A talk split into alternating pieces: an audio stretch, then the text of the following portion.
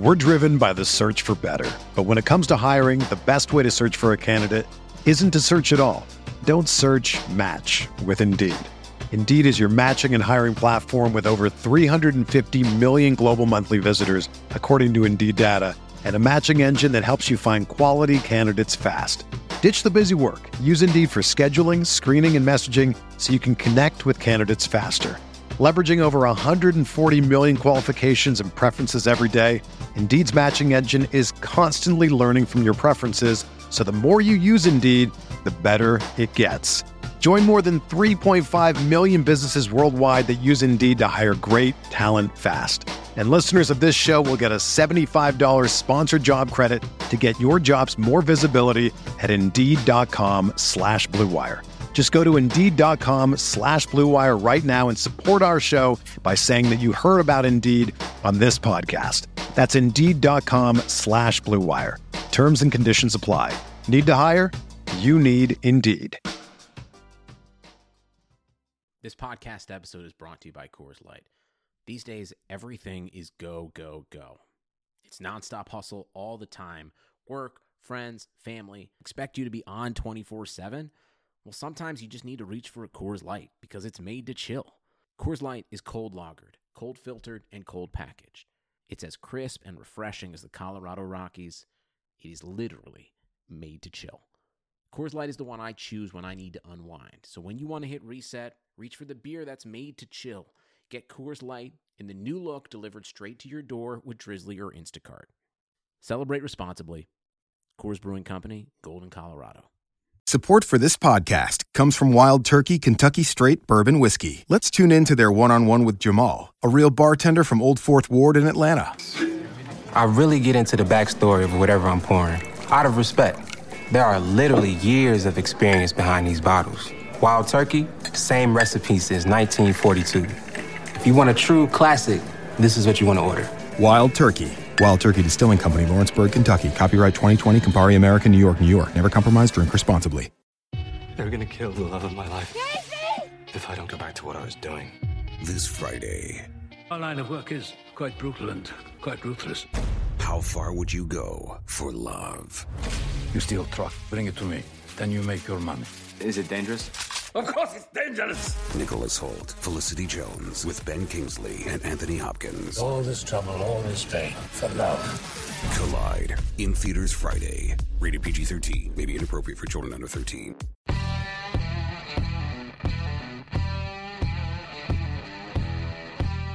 We'll, we'll get to see who the true listeners out there are. That's right. Just by which lineups have Mark Bloom in there. That's right. That's right.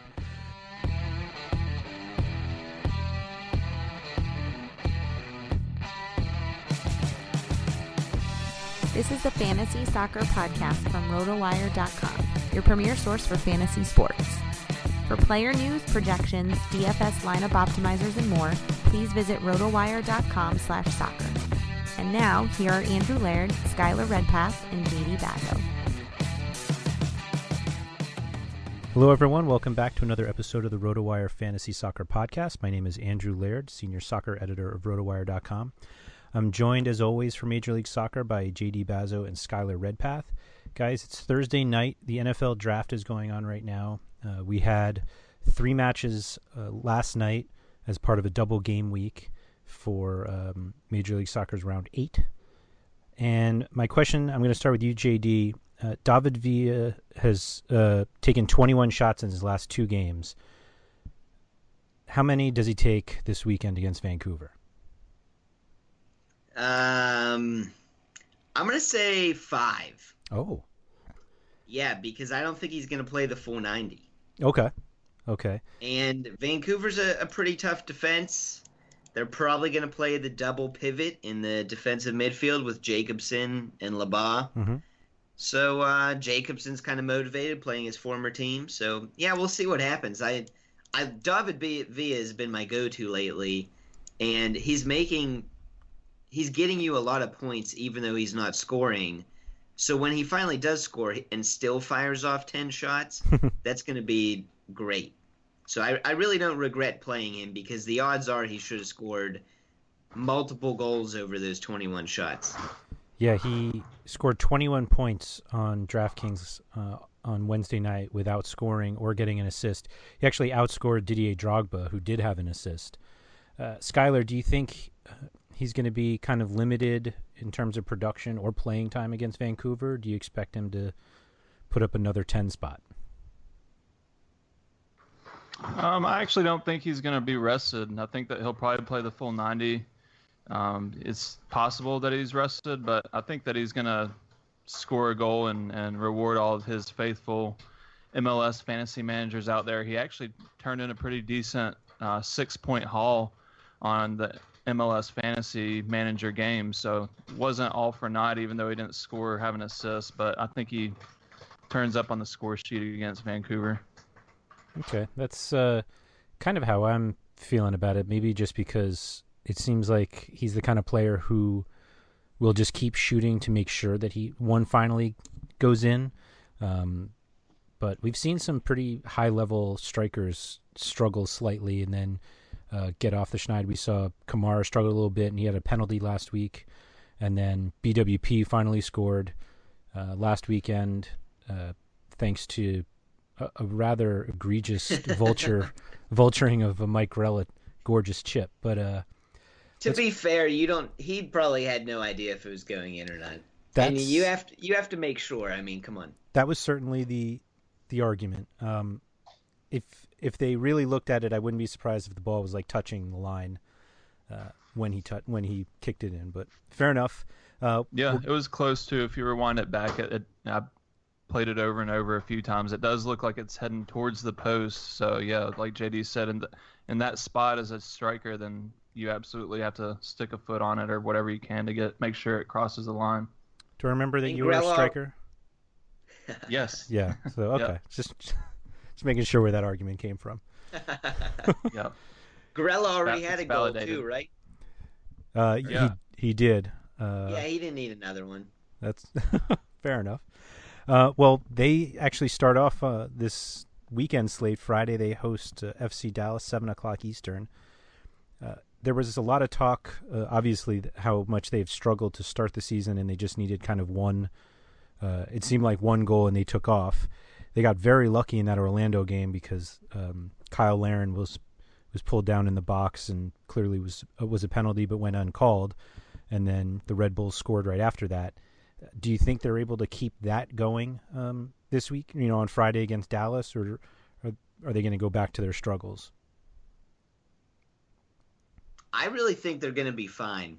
I, I'm actually surprised at how many people I hear around the internet that are trying to say that you know they're the Red Bulls are one of the weaker teams in the league this year. Or they're I heard someone call them the Chivas USA of this season, which is literally absurd.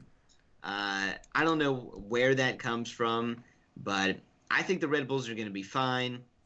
They need a little luck to get back on track, but they haven't had luck in a lot of their other games. So, not too worried. They're at home, and I think it's going to be a really good match against FC Dallas. Uh, Skylar, do yep. you are you perfectly fine taking Dallas players uh, at playing at Red Bull Arena? Probably not on the Friday Saturday slate. Mm-hmm.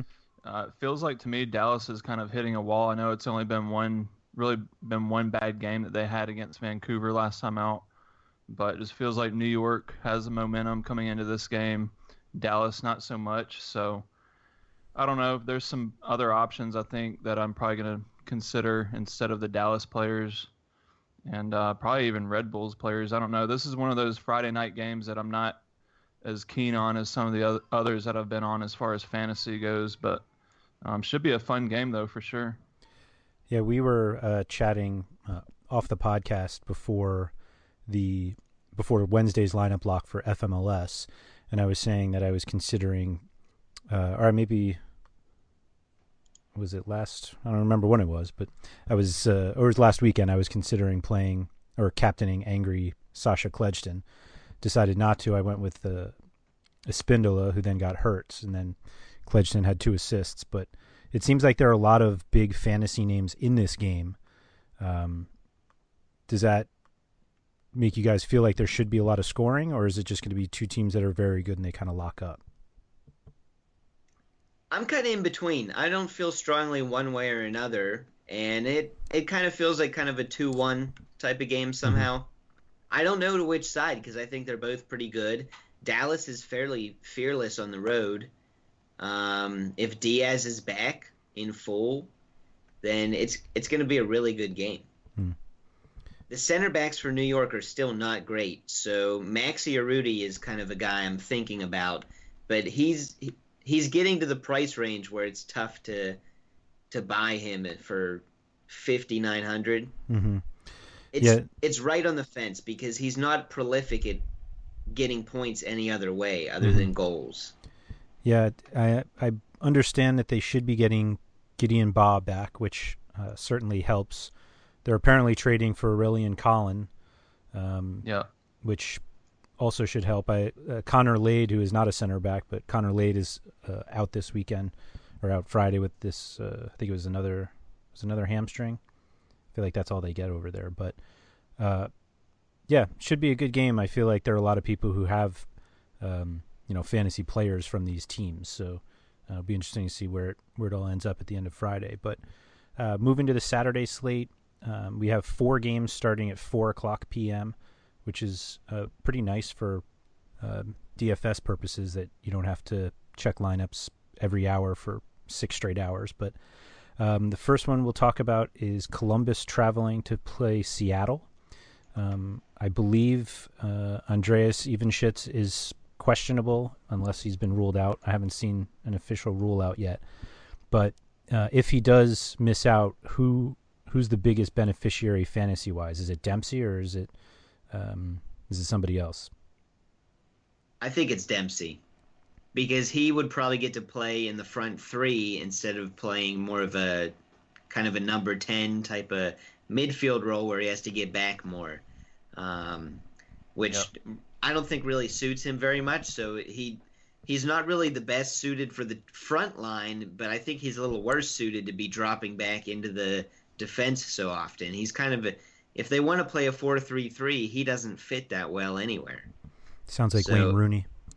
um, yeah, yeah, he's he probably fits good on the wing for this game, and I would like that at home against Columbus. Where did the crosses go? So I think um, Dempsey's probably going to have a few more of the free kicks that Ivanschitz would normally take, but mm-hmm. I'm thinking that Friberg mm-hmm. might actually step in and take some of the corner kicks and some of the other set pieces out wide.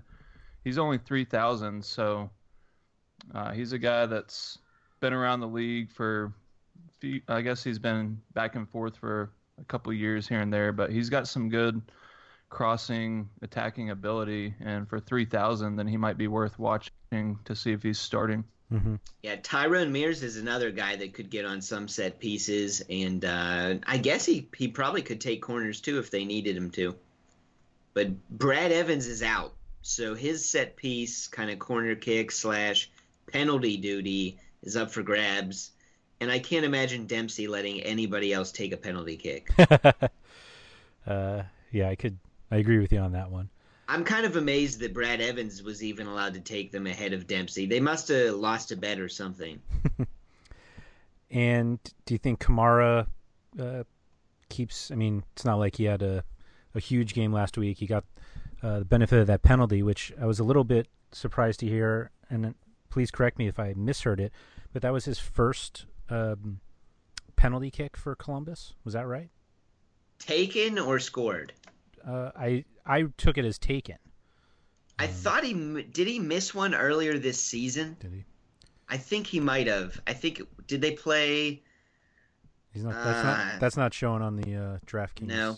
Oh, okay. Log, but... Yeah, it seems like I've seen him take one before, but maybe not. Mm-hmm. Wait, penalty missed is on. Oh yeah, it is. It's on yeah. DraftKings. I didn't even know that.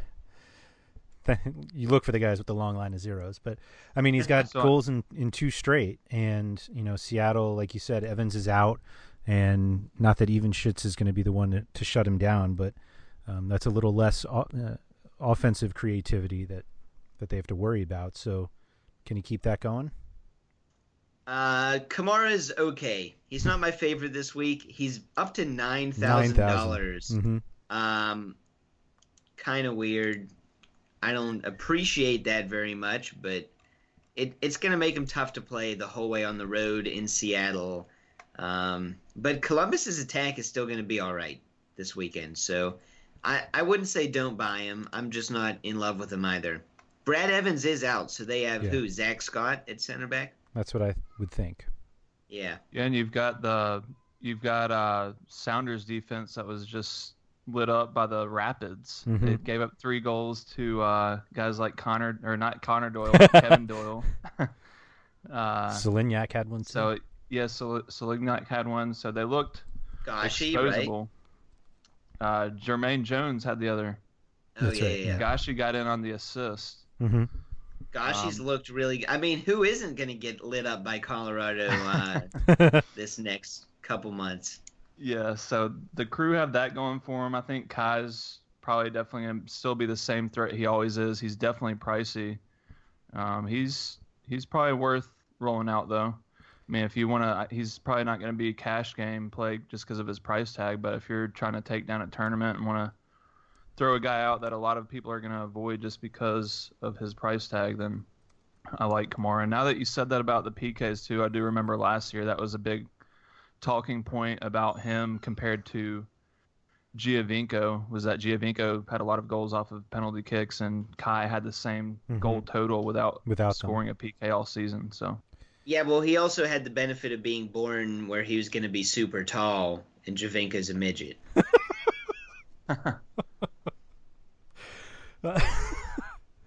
Do you, I I feel Are like we allowed to say that? uh, you said it, so uh, I don't have the beeping capabilities. So. um, the I, I feel like looking at Kamara at nine thousand, David Villa at eighty six. Um, I don't know how anybody could convince me that Kamara is a better play. Um, Right. and Villa's not going to go the- 90. Yeah, and that's going to be where most people are, are going is David Villa. So Kai might be a decent little pivot. Yeah. And really, Drogba's not going 90 either. I hate to break it to you guys. Oh, no so chance. The, the elite forward category is, is not strong because Giovinco's not on this slate. Yeah. Yep. Um, yeah, I was going to kind of use that throughout, but I mean, you're right. And, um, you know, Wondo's up there, but, uh, you know, at Philly, not that Philly's that great, but um, I'm usually pretty pro earthquakes at home, but not on the road. Um, and then after that, it's, you know, a bunch of guys who are relatively affordable with, uh, you know, Larin and Sapong, but, you know, Plata and Akam are out. Spindle is out. It's, uh, yeah, it could get pretty ugly. Um, so if you don't want to pay up for uh, the most expensive forward with uh, Kamara, you can get the second most expensive midfielder with Higuain. Um, is he worth it at Seattle, or do you guys feel like you're just going to stay away from Columbus? I don't feel I like, like I'm going to stay away. I feel like I'm probably just going to go with Meram again. Meram? You're going to have a Justin Meram jersey by the end of the season. I know it. no, it's just when I like Columbus's offense enough that I want some exposure. He's the only cheap one of the four. yeah. So I mean, Higuain, I don't really like too many attacking midfielders when they're they have the Ozzie Alonso factor going up against them.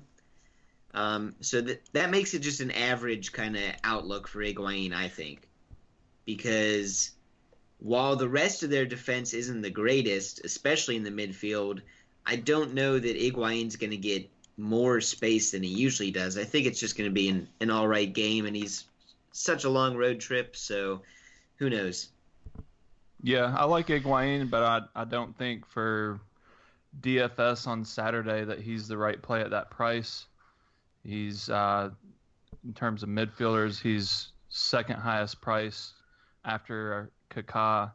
So I actually like guys like uh, Lee Nguyen and Ignacio Piatti, Cristian Techera, guys like that. Even though uh, Piatti hasn't been producing the extra stats, they're all coming in at about five or six hundred dollars cheaper than Higuain, and I think that they probably have just as much upside as he does, with probably probably having better ma- better matchups too. So hmm um, that's where I'm going to be looking in that midfield price point. Makes sense. Um, we well, speaking of Piatti, let's just go to that next game. We've got Montreal uh, hosting Colorado. Um, Jermaine Jones is now at 3,700. You know, he, he's he's not a 10 to 15 goal scorer. He's got two two in two games though. Um, he has also done pretty well just filling the stat sheet, including eight fouls committed in the in two games. But uh, at 3,700, I mean, you have to play him, right? Yeah, I think you do. I mean, you figure with Papa still out, um, and there's just not. I don't know. I just feel like in that price range, uh, you're not going to get anybody with with that upside, let alone a decent floor, because of everything else that he's able to do. Well, right above him in this match is Marco Donadel, Mhm. who is on set pieces and corner kicks and was in in line for a great night before he got subbed off early yesterday. Right. So, I think he's. I mean, you could definitely play both, Mm-hmm. but if you if you do want to go something a little different, then just pay two hundred more for Donadel. He's at home. Um, I imagine he's going to start. So, and who knows how Jermaine Jones is going to? I mean, the maybe the kind of his anger is wearing off. He's now gotten he's now gotten two games in. Uh, a road trip, not a conference opponent in Montreal. Maybe this is kind of a letdown game. Uh, we saw Maxim Tissot get ten points last, uh, yeah, last night uh, for twenty six hundred bucks. He's starting at uh, one of the fullback spots. He actually got cheaper. He's now twenty five hundred. Um, I know, you know, you don't always want to use a, a midfield spot on a defender, but that seems like a pretty good return for twenty five hundred bucks. It does, but is he going to start again? Is the question. I'm not sure. Yeah, he started for um, Kamara, right? Not Yeah, and Kai then Kamara. Donny Toia is also going to be in the mix. right. I Well, Toia was out hurt too. Um, Right.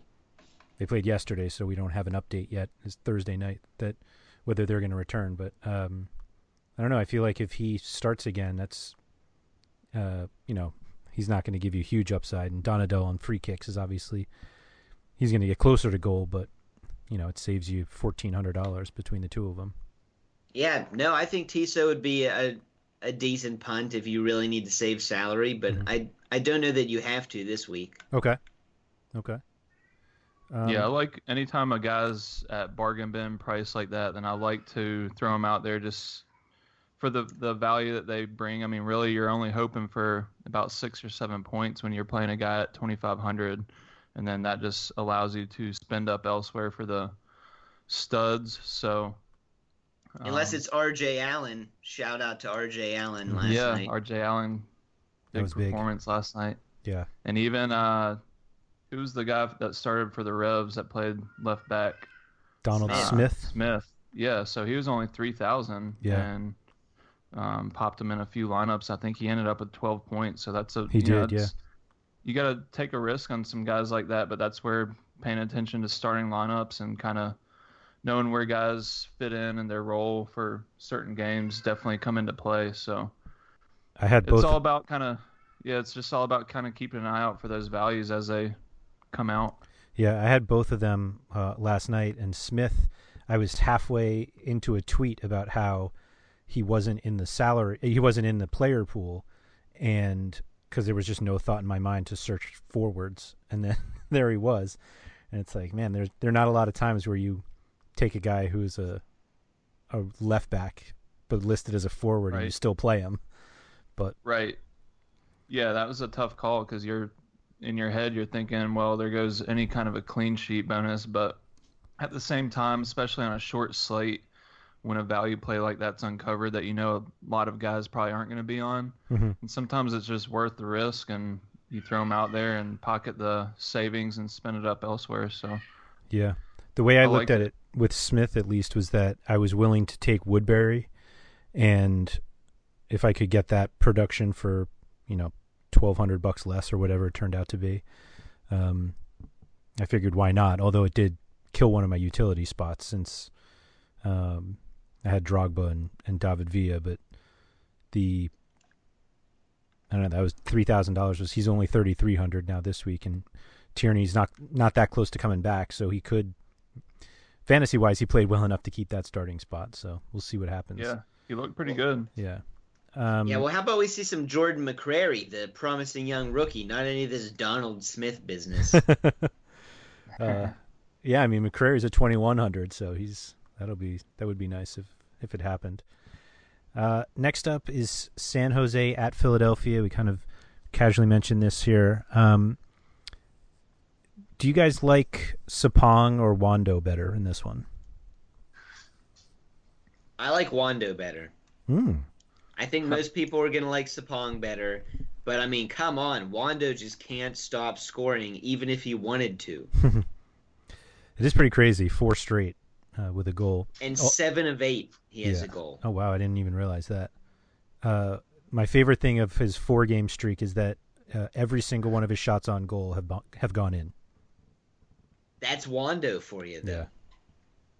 But if he doesn't score, then there's the there's the bust, mm. the boomer bust play for Wondo. It's he's he better score or you know you're paying up for a goal is pretty much all you're paying for there. Mm-hmm. Yeah, but so, I I just want to point out look at who he has played: Dallas, Red Bulls, Portland, and Kansas City.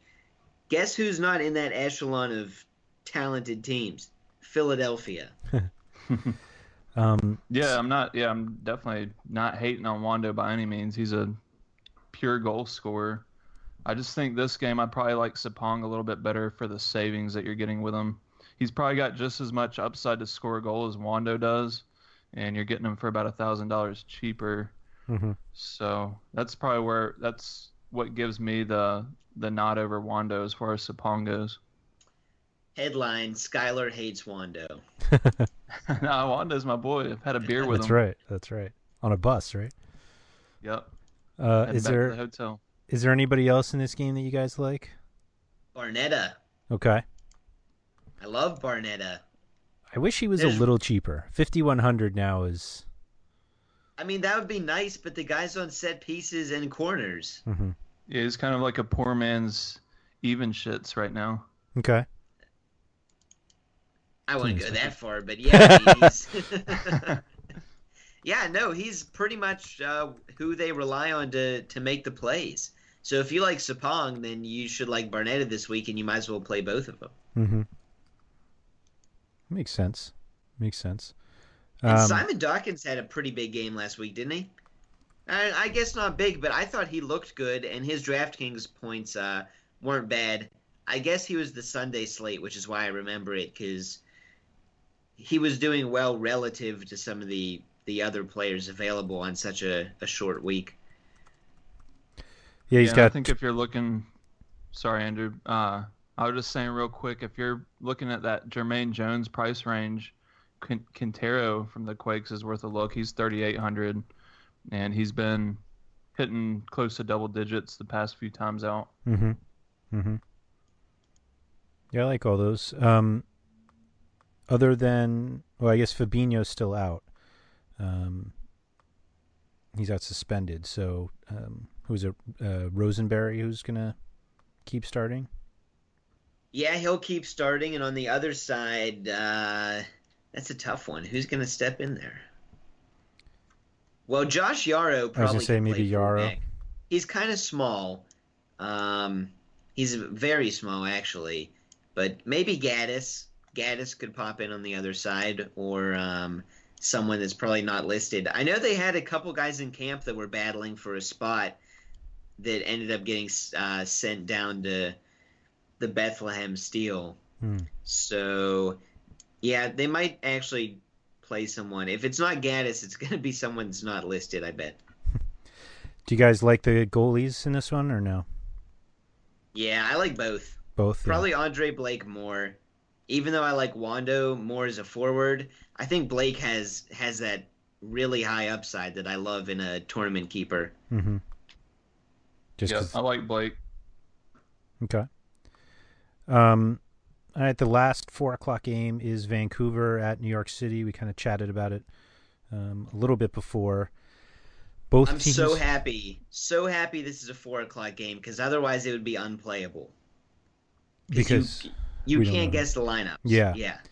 The so yeah, both teams played yesterday, and uh, New York City brought back uh, Tommy McNamara and Andrea Pirlo, who were rested last week against Philly.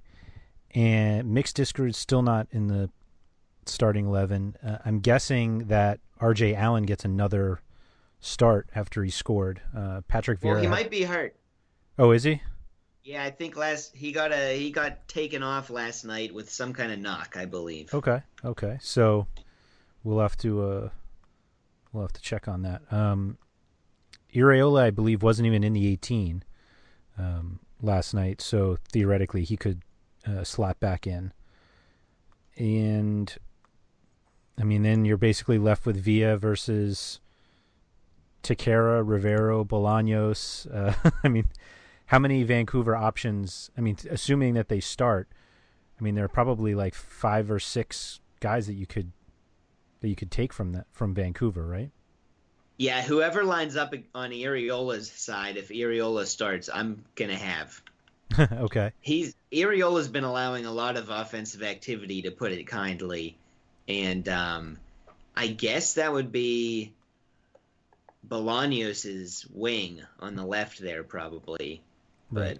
But Kekuta Manneh is probably going to start too, and him versus Matarrita would be really exciting. Mm-hmm. Yeah, I think um, I don't know. It's kind of a weird um, match. Uh, yeah, because like we said, It like is. they all they were all basically off. I mean, they all played last night, and uh, I mean, and they used basically their their full lineups as opposed to what we saw from Kansas, you know, Sporting Kansas City that used a lot of the backup guys. But um, I feel like we we kind of get um, we we talked about it off the podcast last night, but like when we see guys who don't usually start uh, slot in, like last night it was Masato Kudo for Vancouver. Um, we were talking about it with the late game. Um, Diego Rubio was the one from from uh, Sporting Kansas City. Like how, JD, how much do you put into those guys? Like, do you jump all over them, or is it one of those that uh, there are only a select few that you're willing to to take that jump on? Like, how do you react to to moves like that?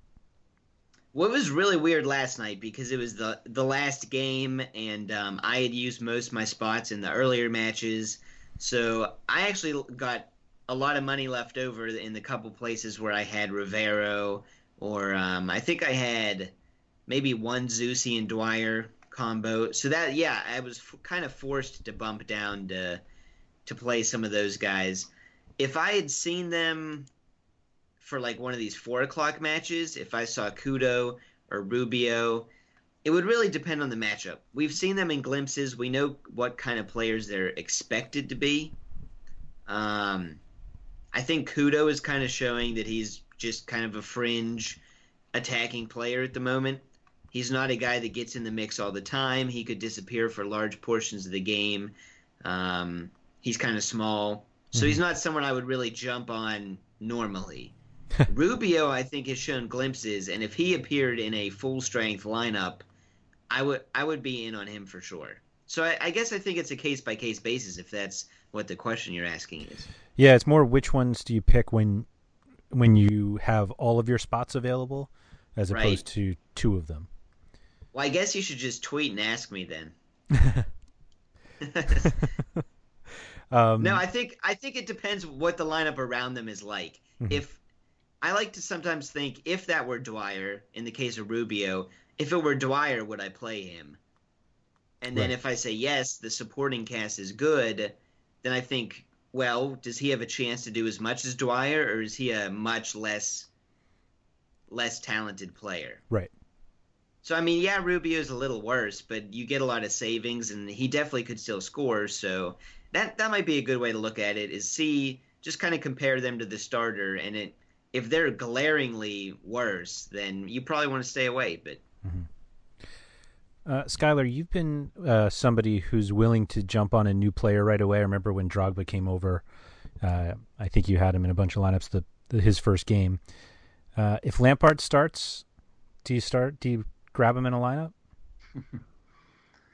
No, I'm, I'm probably not going uh, all in on Lampard right off the bat. But uh, a lot of times, I think uh, most of that is based on you know coming into a match or coming into a, to the league, I guess you could say, then kind of the state that the player's in. And Lampard just seems like maybe he's waiting until he's hundred percent, but I just I don't see I don't see him uh, hundred percent right now. I think if he plays and he's I don't know I just I don't, I don't feel like he's worth uh, spot on a fantasy team right now. So what if I told you one third of his career MLS goals are against Vancouver? Probably still staying away. I would say I can't believe he has three MLS goals. he does. The other one was at Vancouver though, so maybe that's maybe uh, that's the reason we can stay away from him. I'd play him. Okay. He yeah, started. he's I mean, he's only forty seven hundred, so yeah, if he starts, and he might actually be worth looking at. Like Skylar said, he's probably not going to play till he's hundred percent. Because why? I mean, it doesn't seem like there's a reason to right now. The mm-hmm. season's early.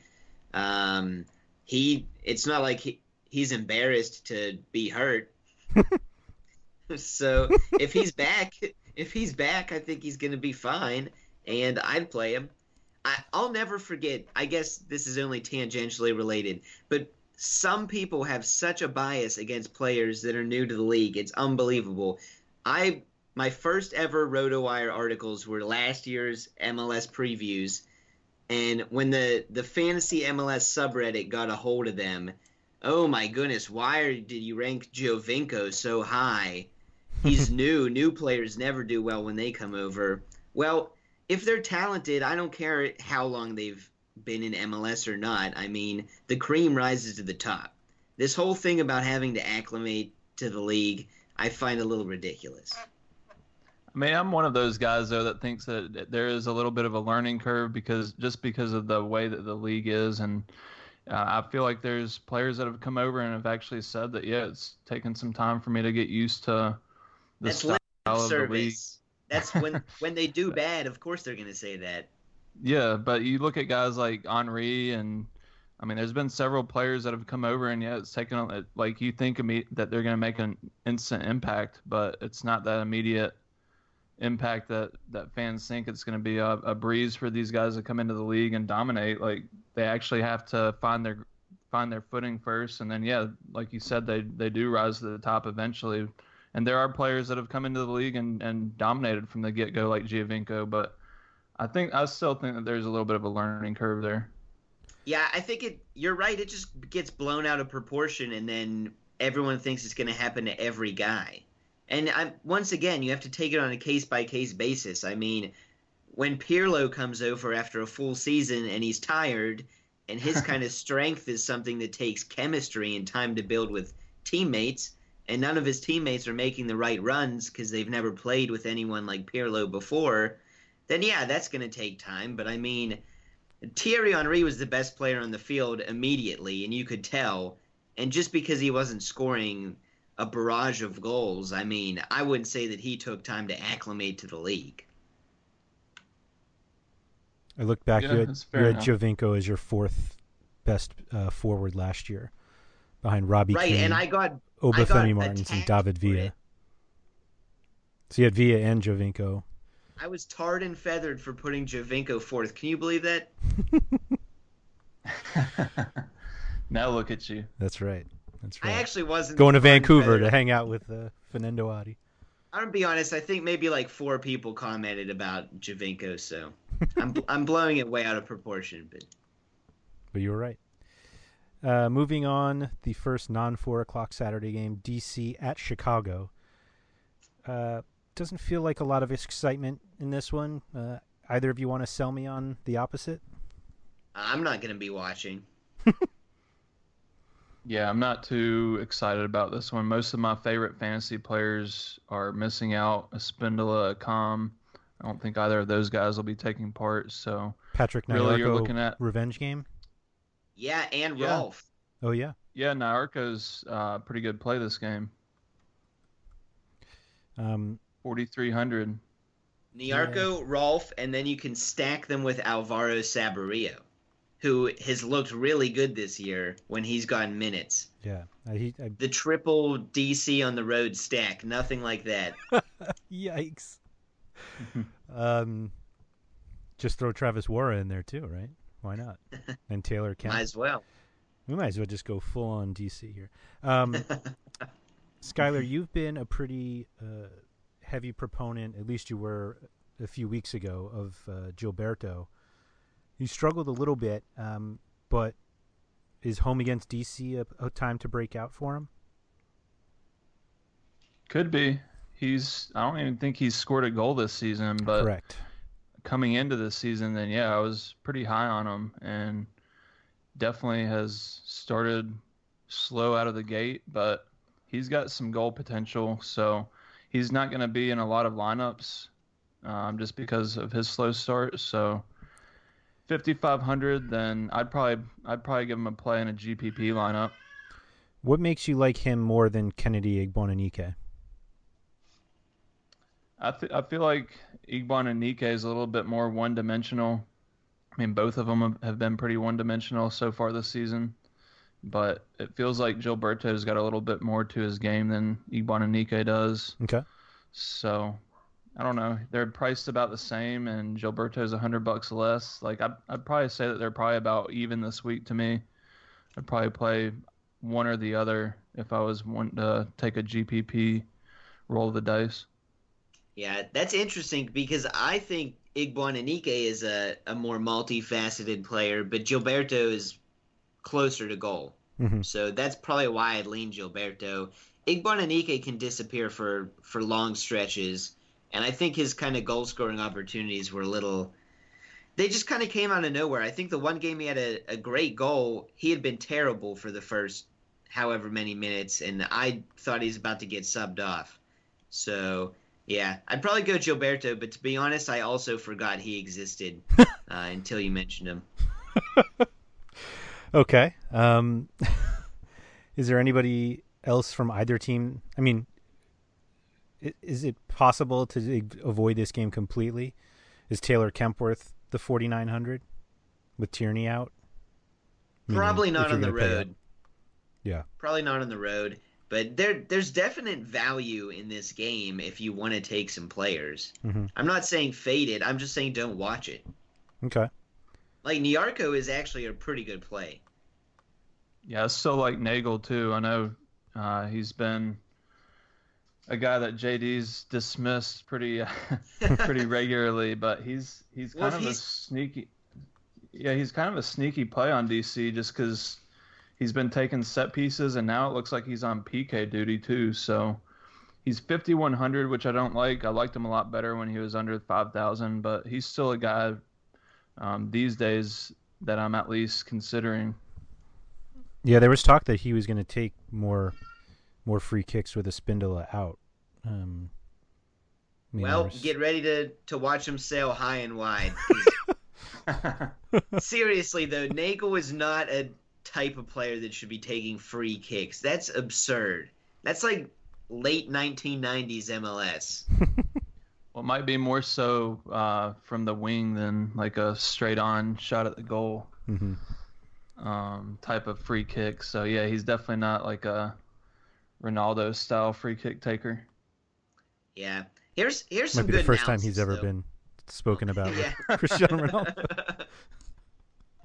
Here, here's some good analysis. How about Marcelo Sarvas is out? Mhm. He's the rock of DC United's midfield. He's probably one of the better um, guys that people don't talk about in MLS. When he played with the Galaxy, he was kind of their glue. They shipped him off last year so they could get Gerrard. Um, he kind of fluttered around in Colorado because they were bad. But I think he's looked really good in DC United's midfield this season. Good defensive player. He's already accumulated five yellow cards, though. So they're talking about maybe playing like Rob Vincent as a center midfielder or Julian Buescher, who's more of a an attacking mid slash forward type of guy. So um, if maybe Goossens gets a start or whoever's in that kind of number ten role for Chicago should have a field day. As much as a Chicago offensive guy could have a field day without Accam being in the lineup. Right. Right. Okay. Uh, there also doesn't seem to be any indication of when Akama is going to come back, which is never never great to hear, just because uh, he was so important to them. But um, moving on is Orlando at New England. We had um, New England play on Wednesday. Um, Lee Nguyen had a pretty decent game uh, thanks to his 15 crosses. So clearly, Tierney's crosses are going right to Lee Nguyen, as as you guys both said would happen last week. Um, do you guys like Nguyen or Kaká more in this game? Because it sounds like Kaká should be back. I like Nguyen more uh, based on both his price and I just feel like he's due for a huge game. I mean, he the game that he had last night was really good for the price that you paid. And if he adds a goal or an assist to that total, which he had 18 points last night, um, it's gonna be a he's gonna be a have a pretty big fantasy night. So I like him better. I'd probably lean him a little bit, but Kaká has a lot more upside, in my opinion. So that would be the argument.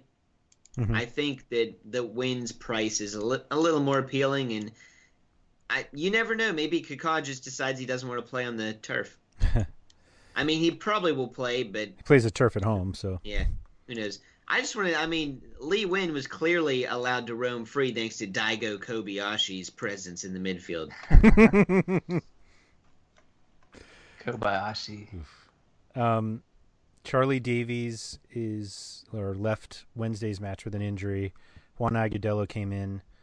Uh, how do you guys feel about him at 4,300 if he starts? I feel okay about him. I, I yeah, still like Agudelo. Yeah, I like Agudelo as a player still, but it it's just weird. The the Revs forwards never make me want to play them. Um, their system yeah. maybe isn't the best suited for for forwards. I don't know, but I played a decent amount of Charlie Davies last night because he seemed pretty motivated coming yeah. into the game. He was finally going to get a start, and then the the injury kind of was was really disappointing, not just for me but for him because he fought his way back from this other one. He just can't seem to stay healthy this season. No. Yeah, it's definitely disappointing. And he looked good, I thought. Um, he didn't do much, but he looked dangerous when he just he was making good runs, and it, it felt like he was going to get a goal. Is Brek playable at all? Yeah, I think he is.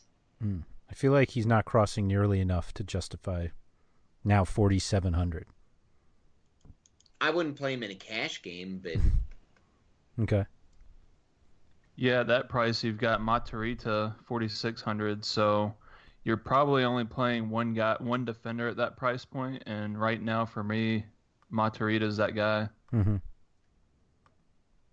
Yeah, that's kind of how I feel. Um, and all of the guys above him, not named Chris Tierney, I feel like he'd play Matarrita ahead of him, meaning uh, Shea, Fool, and and Kemp. But um, but the argument yeah, is that Kemp.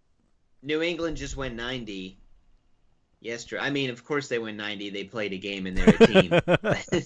it's not like you can say a player win 90. But um, yeah, I mean, Brek Shea is going to play a tired New England team. Mm-hmm. I don't think New England is that good. New England, speaking of Kobayashi, they got that last second header to, to tie the game down in Orlando, right? I, earlier this year, because mm-hmm. it was kind of amazing that Kobayashi did something, let alone a, a game tying or game winning header. Game anything. Yeah. So, yeah, I mean Orlando's another team that I think they play pretty good on the road. So, I I'd be okay with Shea if you have that much money. I kind of feel like you're better off paying 39 for Ramos, who is, seems to be crossing just as much. Ramos, did he start last? Yeah, he did. Yeah. No, know. I'd be okay with Ramos too. Yeah. Okay. Okay. And Kyle Larin, seven grand. That's one of the tougher questions of the week, I think. Probably I'm gonna not. say I'm gonna say you could because he's been scoring a lot and he's always gonna get chances, especially when Kaká plays. And he's just been so good at finishing them. I don't think you can count him out on a road game. I feel like Any I would game. I would rather Larin at 7,000 than Wondo at 72. Hmm. maybe not. Ooh. Maybe maybe I don't actually. Now that I've said that out loud, Hmm. I definitely like him more than Kamara at nine thousand, but that's not really in the Like if- same ballpark. If Drogba starts and he's that forward in that price range for me, even though he probably will only play 60 to 70 minutes, just feels like he's he's gonna score a goal if he starts. Even if he comes off the bench, I just it feels like Drogba's got a goal in him. So he's 7,300, Wondo's 7,200, and Larin is 7,000. So. Uh, and we'll get to see early on too with Drogba as well. We'll get to see the lineups early, so Mhm. we'll know if he's in. I I 100% agree with you that it feels like Drogba is gonna score a goal, especially because I think he could definitely outclass the Colorado center backs. But it doesn't look like Drogba's gonna score a goal. He's looked really bad, even in the game he scored in. I I'm not impressed at all. I think he's th- he's finally over the hill. Last season was kind of his last hurrah, I think. Hmm. They play at And Columbus this weekend. Yeah. Wait, what's that? They play at Columbus next, or I'm sorry, next weekend they play at Columbus. So Oh, it's not like they we have any. It's not like they're he's gonna possibly play Wednesday, Saturday, Wednesday, or something like that. So That's true, but I I don't think he looks very good to be honest. Mhm. okay, okay. Um, last game of Saturday is Houston at RSL. The Dynamo look like we expected them to look um, when they were scoring on everybody uh, earlier this season. Uh, RSL, um, like I said, Joao Plata's out, um, but um, is it finally time for the uh, another Javier Morales breakout game? I mean, he was pretty good against the Galaxy in 45 minutes last or yeah last weekend. Um, do you guys like him this weekend, home against the Dynamo? Yeah, Yeah. I do. Yeah, definitely. He's uh, especially with Plata's Plata out. He's got big upside. Going to be over all the set pieces. Um, just kind of curious if he'll start, which I think he should. I think he's healthy.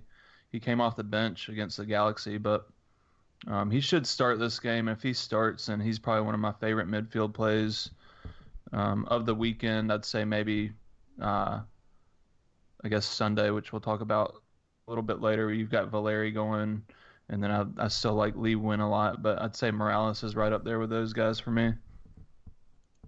Yeah, the Dynamo are the new Philadelphia Union. I mean, they're just really good at conceding goals. Yeah. Um, are you gonna fall for Jordan Allen again? He actually had a decent return last game, didn't he? It wasn't too bad. It wasn't as bad as it has been, I guess you could say. What was it? He had Nine Yeah, points. nine yeah. Nine points. points. Nine points That's at better than thirty-one like hundred. so- several games of his combined this season. Yes. His last ninety minutes. so was for 3100, And against Houston, yeah, I, I'd fall for him again. yeah, sure. the fact that he's defender eligible gives him an automatic boost. I feel like I'm not sure Yeah, I, you'd play him a 3100 midfielder. No, I feel bad because I literally put him in my article. I think every week. Mm-hmm. But you have to. You I have mean, to. it's it's still the smart play in my. I mean, I think so anyway. So I'm I can't stop just because it hasn't worked out. Mm-hmm. yeah, and going up against a team like you said, JD, that's been vulnerable at the back, then yeah, you absolutely have to look his way at 3100 in a defender slot. Then yeah, I'm I'm gonna roll him out again.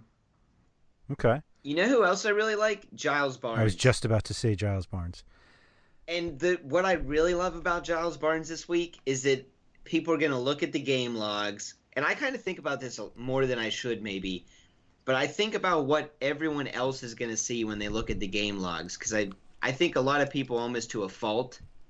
That's how they pick their team on DraftKings, and they say, "Oh, here's the points I see for his last three or four games, Mhm.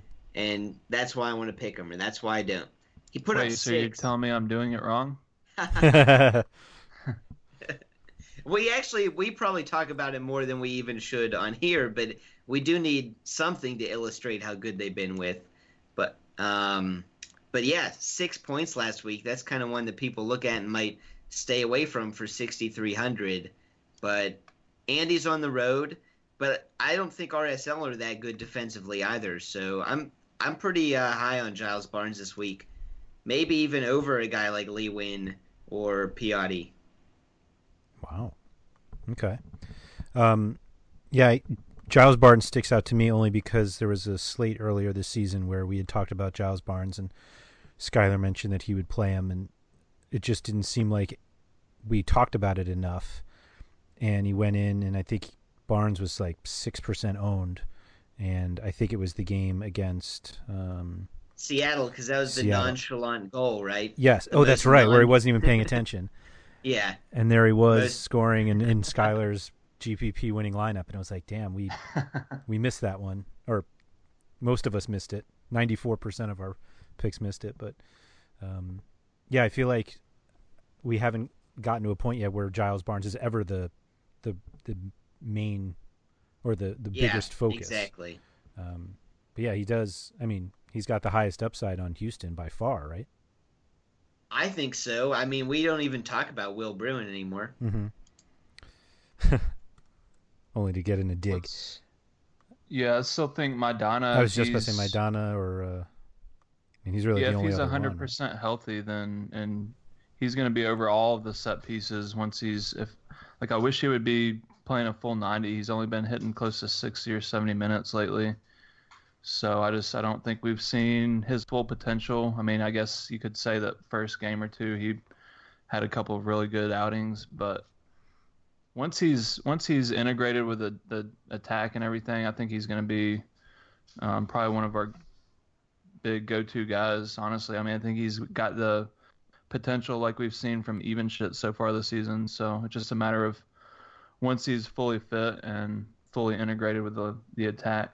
Mm-hmm. Okay. Okay. Uh, that is the last Saturday game, so we can move uh, move on to Sunday quickly here. We have uh, a two game uh, Sunday slate. I don't uh, I don't believe DraftKings has the prices up, but um, the teams are good enough that we know who's going to be expensive and not. The first game is Portland and Toronto, and we can kind of combine them. The next one is Sporting Kansas City against the Galaxy. Um, weird timing too. The first game's at 3:30 Eastern, and the next one is at 8 p.m. So, um, yeah, uh, Sporting Kansas City. Let me start there. We saw some pretty good squad rotation last night um, against Vancouver. Benny Feilhaber is pretty much the only uh, regular attacker that that started.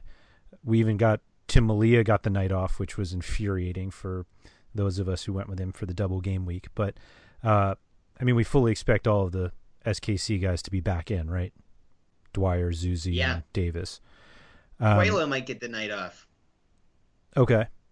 For Opara, maybe. Yeah, I think so. Now Okay. that Besler's back, Quaylo has been playing like every game, so I think they want to get him a little bit of, of rest. hmm Who has the highest upside of the from the four teams? Let me rephrase that. Like which team or No, no, no. It's which individual player? But is it? It's really just a Valeri Giovinco conversation, right? Like nobody else in this slate can score as much as them. Dos Santos. You think Dos Santos? Okay. Yeah, I think Valeri, um, especially coming off the rest that he's had, I think he's got the biggest upside of the two game slate. I agree. Okay. Um, but yeah, Dos Santos is definitely in the conversation. I mean, he's been looked really good lately. Yeah. Do And I don't think Sporting Kansas City are all that good on either side of the ball. I mean, they're a, they're a they're a good home team? they're a good yeah, they're just a good team, but I don't think that their offense or defense scares me individually to the point where I'm like fading people against them. Yep. Okay. Especially not the Galaxy. Right. The Yeah, all, the all intimidating Galaxy. Lately, Yeah, they're finally putting it together. I mean, Giovanni Dos Santos is just he's happy and he's confident and that's when I want to trust him. How do you What guys about little feel? Emu Boateng? I was just yep. That was my next question. Um, that was quite a he's performance. like a little, yeah, he was a spark plug out there. He I think we kind of makes mentioned him, Giovinco like- look big. Yeah. yeah, I should have saved that comment earlier for him. right? Yeah, if I had exactly. foreseen. But I think we talked about him like the first podcast because we saw him play in the CONCACAF Champions League for 30 minutes or so, and I, might have even said he's going to be the fastest player in MLS Mhm. this season. He his speed is pretty much unmatchable. I don't think Plata is as fast as he is. I don't think Giovinco is as fast as he is. Uh, whoever you name him, I think Boateng and some of his agility to save balls that are going out of bounds or just it, he does things that I didn't think humans could possibly do speed wise. Yeah, he's uh he's fun to watch. Um, and but fantasy wise, I I don't like I said we don't have the Sunday prices, so um, but he seems like somebody worth targeting because he's not in that upper tier midfield. Like, uh, did either of you see what his price was last week? well, he's a forward, I think. Oh, is he Yeah, and forward? the- Oh, I the- thought he might have the been a mid. Yeah, yeah, and so the contests for Sunday are out. You just Oh, there's are. so many on the board now. You've got to filter it by the start time. so if you filter it for for the latest start time, then you can come across Ah. the Sunday slate. But yeah, his price actually did jump four hundred dollars. So whereas he was thirty four hundred, he's up to thirty eight hundred. Which on a two game slate, then yeah, I'll definitely still play him at that price. But if he was on a full slate, then I'd probably think twice, just because, you know, he did just have his breakout game, but before that, even in some of the games that he was playing hefty minutes, like unless he hits the score sheet, he's really not going to do too much for your fantasy team. Mhm. So he happened to have a goal and two assists last week, which helped helped him to a 35 point haul. So you're definitely uh, talking about some box score watchers, JD. You're definitely going to have some Emu Boateng out there. Yeah, definitely. But I think the you can kind of combine the box score watching with the fact that there's literally no risk at 3,800. So and on a two game slate, so all the factors kind of align for. Yeah, you might as well throw him out this weekend. But I agree. I don't think he's the kind of player that's going to be scoring a ton of goals this year. Mm-hmm. Like he he might be a five six goal guy, and that's about it. Okay, that makes. I mean, yeah, that makes sense. Um, and he's already got one. So, um, how do you guys feel about Darlington Nagbe? Not as good with Uh, Valeri back. Yeah.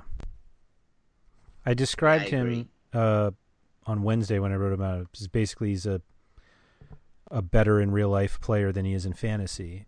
But there was this talk that he was going to take over Valeri's spot, and so I was like, "Oh, you should get a good number of crosses," and he had one, which happened to be the assist, but it was still just one.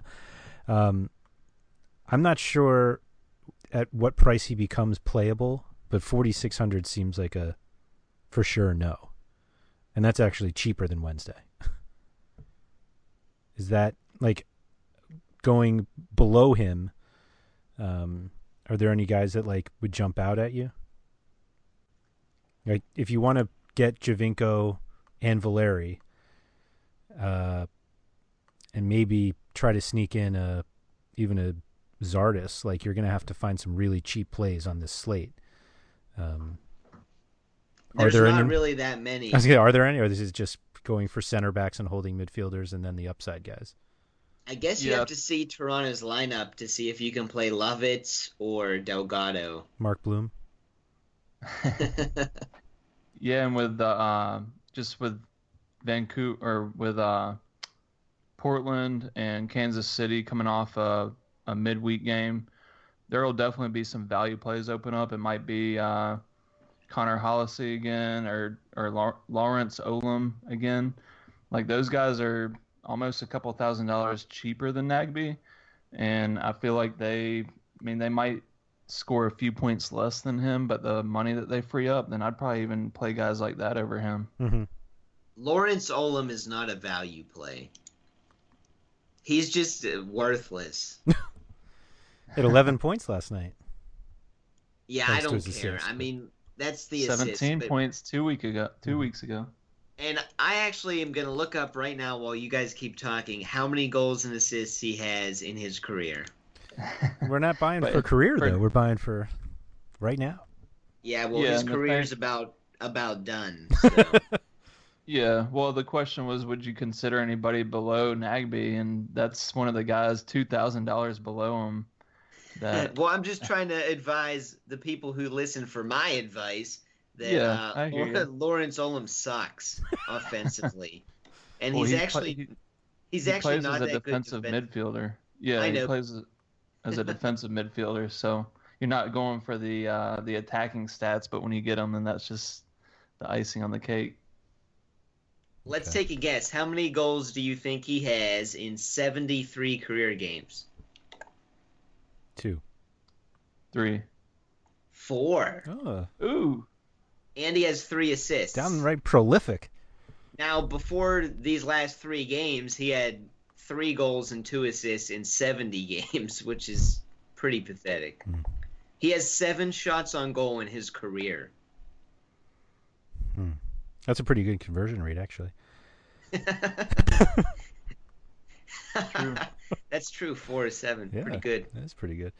Um, okay, the which goalkeeper to pick from this slate? Gleeson.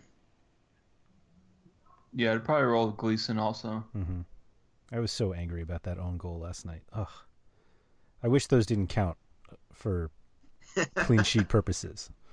It should be how many goals you give up to the other team, not to your own team. But anyway, um, okay. Yeah, last night was so weird for goalkeepers. Mm-hmm. This is probably one of the weirdest goalkeeper nights there's been. I don't think anybody scored over five points, did they? Yeah, there weren't a ton of saves either. Um, yeah, Well, all three games were ga- one-one. Yeah, which was really boring and dumb. Yeah, I I wasn't sure if I was supposed to feel better or still be upset about Melia not starting for my season long team or not.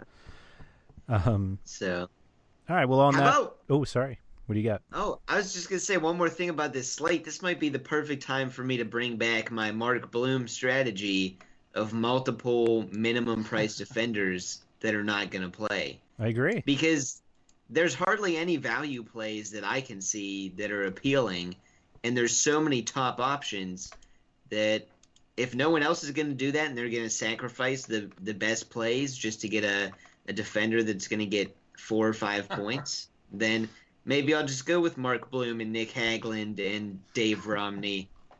How about Erik Palmer Brown from Benfica? Isn't that where he is now? or Yeah, uh, no, I Sporting think his- CP maybe? Yeah, one of those Portuguese teams. Yeah. Um, I mean, it's for eight hundred dollars more, you could go Lawrence Olum and actually get a few points. That's the whole point of the strategy. Why do you want those points when you can buy that extra eight hundred dollars and put it in to upgrade a, a midfielder or a forward? Yeah, I hear you. I'm anxious. I mean, you can go from you can go from Zusi to Fernando Adi.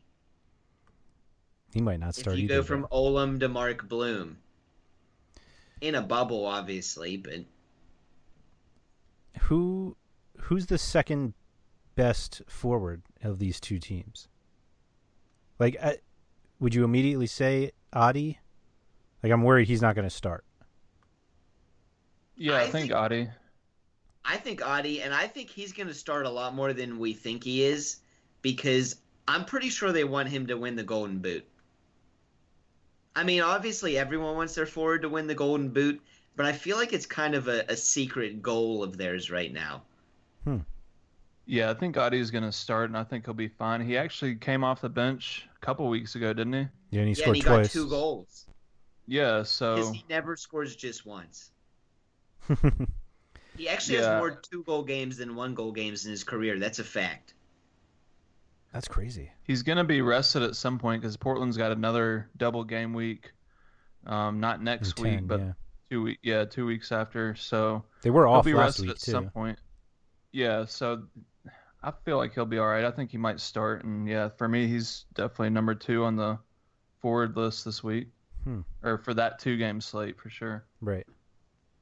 Right. Um, Zardes seems really cheap at 5200 when Zusi's 63, Dwyer 66, Adi 69. And Giovinco at a Again- classic Giovinco 98. Against uh, Dwyer, I agree, but Zusi has that, that crossing floor and probably the corners too, so I can see why he's so much more. Okay. But yeah, I don't mind Zardes. If you play Dos Santos, you might as well play Zardes. Right. I think. That makes sense. Um, I was casually putting a lineup together here, and I have sixteen hundred bucks left over, and I have a utility spot to fill. I thought you were gonna say you had like three spots, which is probably what would happen if I tried to build a lineup right now. No, looks There's, like, like, it might no be a Dave good Dave. Romney play here. I, Mark Bloom's gonna be like thirty percent owned, I bet. We'll, we'll get to see who the true listeners out there are. That's right. Just by which lineups have Mark Bloom in there. That's right. That's right. That's true. Send me your your screenshots of your lineup with Mark Bloom. I'll be make me happy. Or it'll just help you write an article. Oh, I guess the Sunday slate won't do it. all right. On that Mark Bloom note, I'm going to cut us all off tonight. Uh, that uh, was pretty nice. Thank you guys for that, and good luck this weekend. Good luck, guys. Good luck, everybody. Thank you for listening to the RotoWire Fantasy Soccer Podcast. For more great content, visit rotowire.com slash soccer.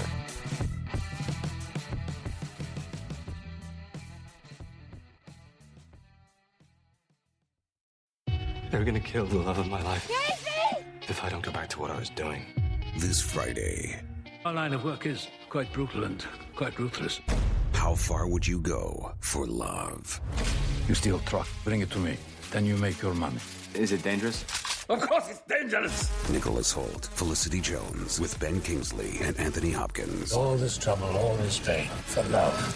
Collide in theaters Friday. Rated PG 13, may be inappropriate for children under 13.